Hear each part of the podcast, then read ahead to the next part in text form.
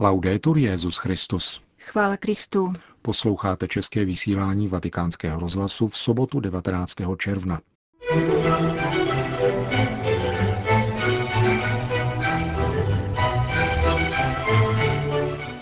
Terorismus je šílenství, řekl papež František pro asociaci izraelsko-argentinské spolupráce. O situaci v iráckém Mosulu referuje tamnější syrsko-katolický patriarcha. A na závěr perličku o vůbec prvním interview, které Petrův nástupce poskytl ženě, žurnalistce. Hezký poslech přejí Milan Glázer a Jana Gruberová. Zprávy vatikánského rozhlasu. Vatikán Argentina. Terorismus je šílenství. Dokáže pouze zabíjet a ničit, neumí nic vybudovat. Prohlašuje papež František ve videoposelství, které nahrál pro asociaci vzájemné izraelsko-argentinské spolupráce. Důvodem bylo 20. výročí teroristického útoku na sídlo této asociace v Buenos Aires. Atentát, při kterém explodovala výbušnina v podzemní garáži, si 18. července 1994 vyžádal 85 obětí a více než 200 zraněných. Papežovo poselství natočil na svůj mobilní telefon prezident Latinskoamerického židovského kongresu Claudio Eppelman, který v těchto dnech zavítal do Vatikánu. Zprávu o poselství rozšířil Světový židovský kongres a potvrdil ji tiskový mluvčí svatého stolce otec Lombardy. Po 20 letech od tragédie v asociaci vzájemné izraelsko-argentinské spolupráce bych rád vyjádřil svou blízkost argentinské židovské komunitě a všem rodinným příslušníkům obětí, ať židovským či křesťanským, říká papež František a připomíná mnohé zmařené životy, zničené naděje a trosky, které po sobě atentát zanechal. Petrův nástupce zdůrazňuje, že Buenos Aires je město, které se potřebuje vyplakat, protože dosud neplakalo dostatečně. Jsme totiž příliš nakloněni tomu, pokračuje papež, že události odsouváme do archivu, že se neujímáme příběhů, utrpení a věcí, které mohly být krásné, ale krásné nebyly. Z tohoto důvodu, podotýká papež, je pro nás tolik namáhavé ubírat se cestou spravedlnosti a sčítat škody, kterými ona tragédie poznamenala společnost. Papež František volá po spravedlnosti a vyzývá, aby jí bylo učiněno zadost. Své poselství uzavírá modlitbou za zemřelé a požehnáním jejich rodin. Vatikán Itálie. Kardinál Ennio Antonelli, emeritní předseda Papežské rady pro rodinu, bude 21. září zastupovat svatého otce při vysvěcení nové baziliky svatého Gabriela od Matky Boží bolestné v italské provincii Teramo. Poutní místo na úpatí pohoří Gran Sasso náleží ve světové statistice k 15 nejnavštěvovanějším. K hrobu italského pasionisty a bohoslovce občanským jménem Francesca Posentiho se každoročně přijíždějí modlit až 2 miliony poutníků. Jsou to zejména nemocní lidé a mládež, která svatého Gabriela od Pany Marie Bolestné ctí jako svého patrona. Bazilika je cílem každoroční březnové studentské pouti zhruba 100 dnů před maturitními zkouškami, které se účastní mladí lidé z okolních regionů. Na konci srpna pak mládež v poutním místě staví stanové městečko, do kterého se sjíždí až 7 tisíc věřících. Právě kvůli rostoucí přítomnosti poutníků byla na počátku 70. let zahájena stavba nové baziliky, která může pojmout 10 tisíc návštěvníků. Roku 1985 papež Jan Pavel II. při své návštěvě poutního místa požehnal kryptu, která uchovává ostatky mladého řeholníka. Irák. Pro křesťanskou menšinu v Iráku se situace dramaticky vyhrocuje. Extrémisté z islámského státu v Iráku a Levantě vypálili sídlo syrskokatolického biskupa v Mosulu. Syrskokatolický patriarcha Ignác Jusif III. Junan se dnes ve Vatikánu setkal s arcibiskupem Dominikem Mambertim, sekretářem pro vztahy se státy.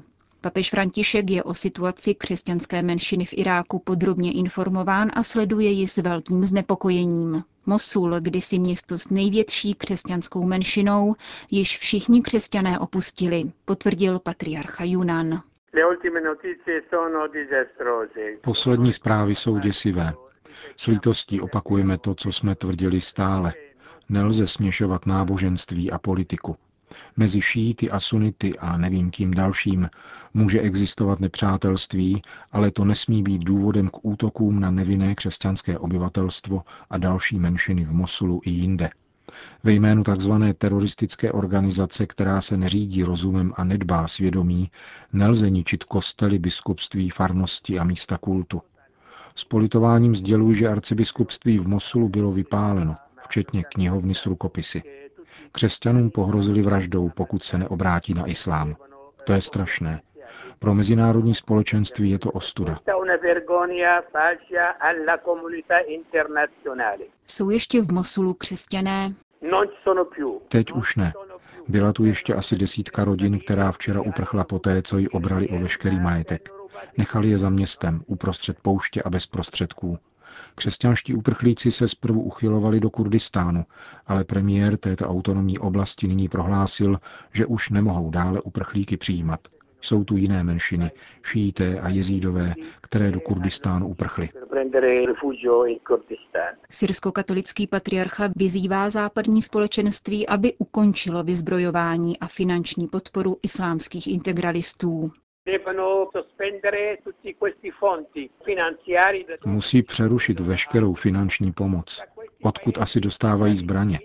Od integralistických zemí Golfského zálivu, ale se souhlasem západních politiků, kteří potřebují ropu.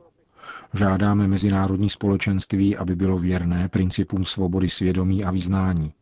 Jako křesťané tu žijeme po tisíciletí a máme právo na to, aby se s námi nakládalo jako s lidmi a občany těchto zemí.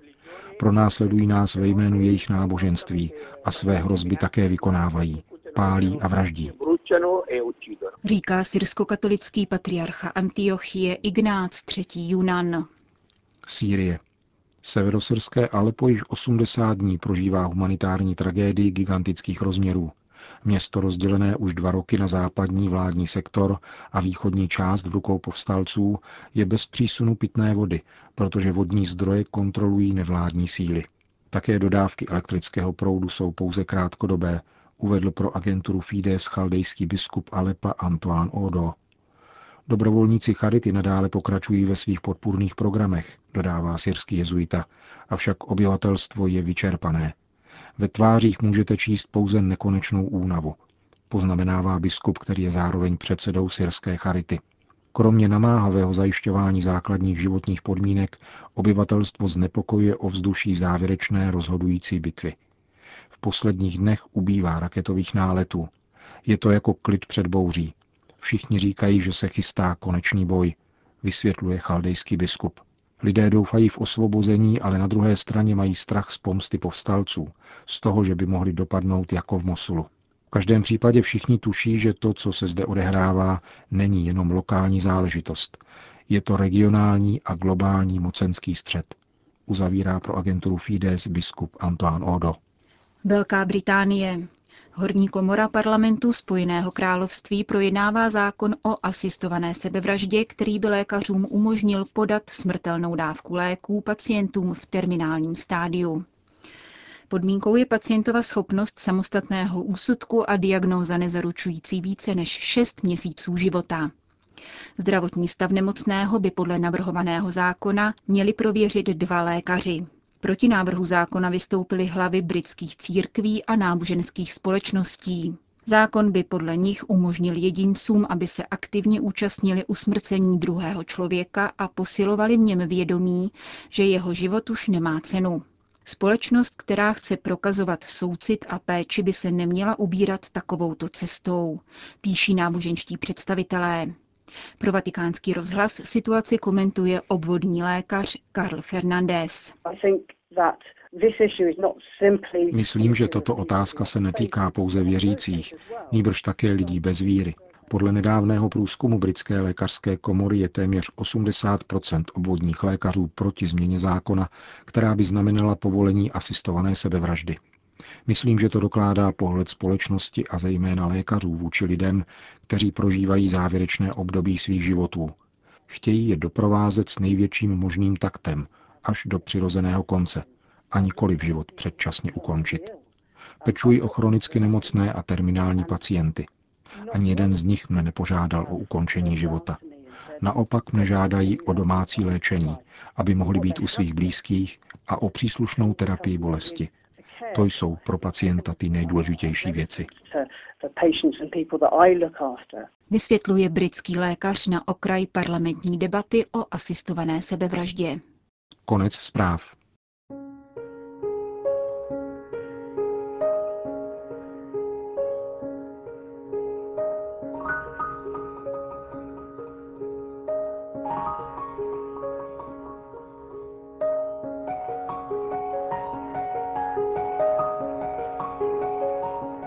Po zveřejnění rozhovoru papeže Františka s italskou žurnalistkou Františkou Giansoldátiovou pro deník Il Messaggero se objevil názor, že šlo o první interview, které papež poskytl ženě, žurnalistce.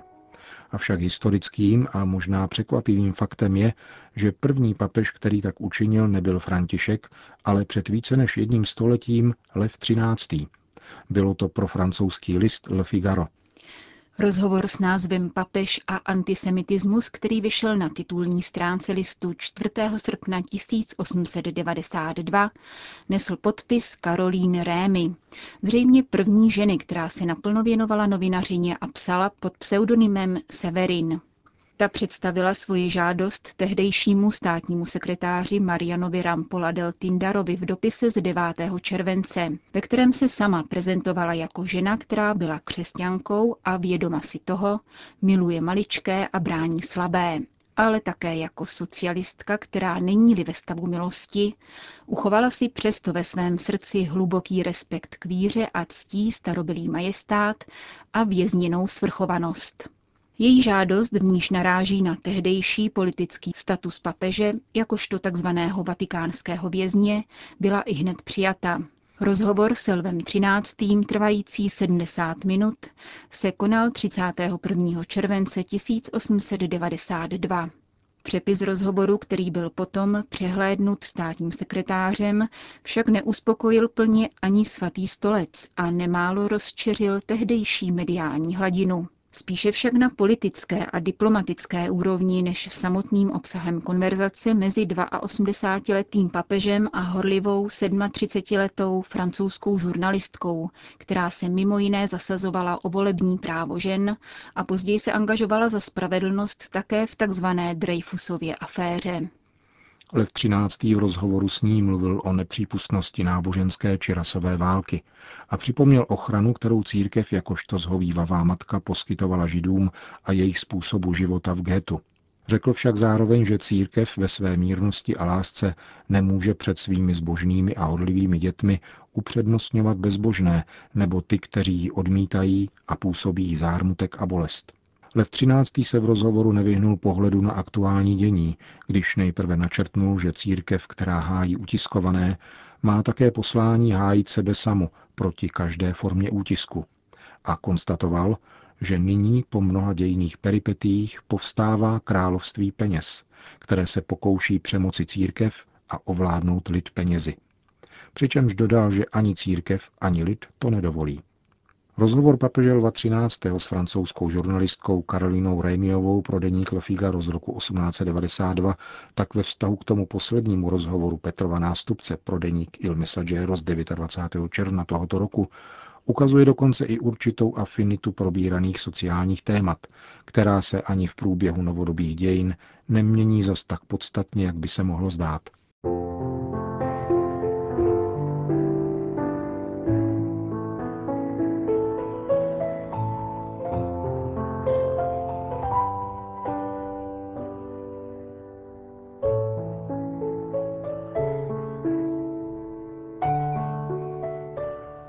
Končíme české vysílání vatikánského rozhlasu. Chvála Kristu. Laudetur Jezus Christus.